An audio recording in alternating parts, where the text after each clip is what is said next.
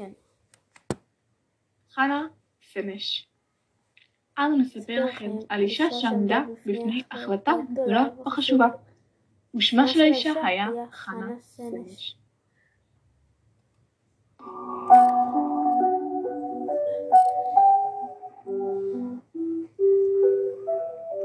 אניקו סנש נולדה בבודפשט שבהונגריה. אבא שלה, בלה, היה סופר ומחזאי מפורסם. הוא כתב ספר ילדים על ילד בשם צ'יבי, שהיה בין עניים. ילדי הכיתה עשו עליו חרם, אך בעזרת כישרונו בכדורגל, התחבב על כל ילדי הכיתה. הספר הזה היה פופולרי מאוד, כמעט כמו הארי פוטר.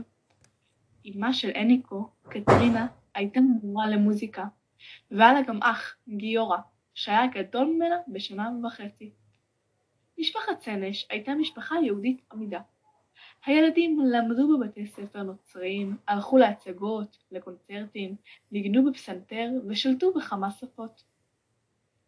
אביה של אניקו הלך לעולמו כשהייתה רק בת שש, ובדומה לאביה, הייתה גם היא כותבת מוכשרת, כשהייתה בת 13, קיבלה במתנה יומן, וכתבה בו בקביעות מאותו יום ואילך. אני מרגישה שלא אוכל לשפטה לו כתיבה, כתבה ביומנה. כשהייתה תלמידת תיכון, נבחרה אניקו לייצג את בית ספרה בתחרות כתיבה. היא שמחה והתגאתה כל כך, אבל מנהלת בית הספר הזמינה אותה לחברה, והודיעה לה שבחירתה מבוטלת. אניקו לא הבינה למה. את יהודייה, אמרה המנהלת, והשלטונות בהונגריה לא מסכימים שנערה יהודייה תייצג את בית הספר. אניקו זעמה על האפליה והגזענות, דווקא המקרה הזה חיבר אותה יותר לשורשים שלה. היא החלה לקרוא על יהדות ועל ציונות. וביומנה כתבה כאשר שמעתי בפעם הראשונה על ציונות, נגדתי לה בכל כוחי, אבל המאורות והתקופה שבה אנו חיים קירבו אותי. בינתיים, לרעיון זה אני כל כך שמחה שהגעתי אליו ומתגאה ביהדותי ומטרתי לעלות לארץ. אני כה שאפה להיות חקלאית. היא ביקשה להתקבל לבית ספר חקלאי במושב נהלל שבעמק יזרעאל.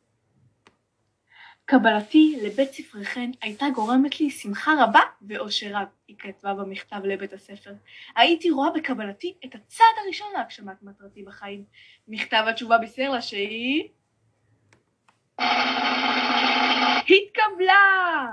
בשנת 1939, בגיל 18, עזבה אניקו בהתרגשות ובצער את אמה ואת אחיה, ועלתה על אונייה שהביאה אותה מהונגריה לחופי ארץ ישראל. אניקו, שכונתה בחיבה אנה, אימצה לעצמה שם עברי חדש, חנה. האונייה עגנה בחיפה, וחנה התרגשה כל כך, למרות הגעגועים לאמה ולאחיה, חנה התרגשה מאוד, ובייחוד התלהבה מהעבודה החקלאית.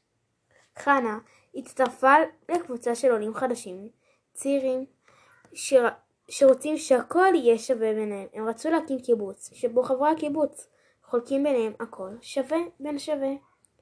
הקיבוץ החדש שהקימו חנה וחבריה, וחבריה נמצא ליד קיסריה, הוא נקרא שדות ימים.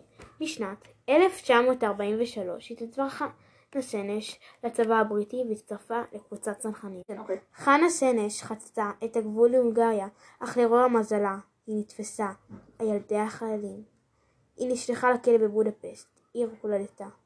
שם נחקרה בעינויים.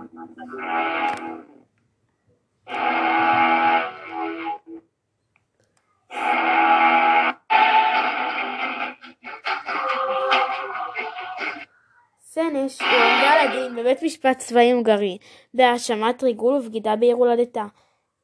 אנחנו למדנו על חייה המרתקים של חנה סנש. אנחנו היינו רות ואוריה.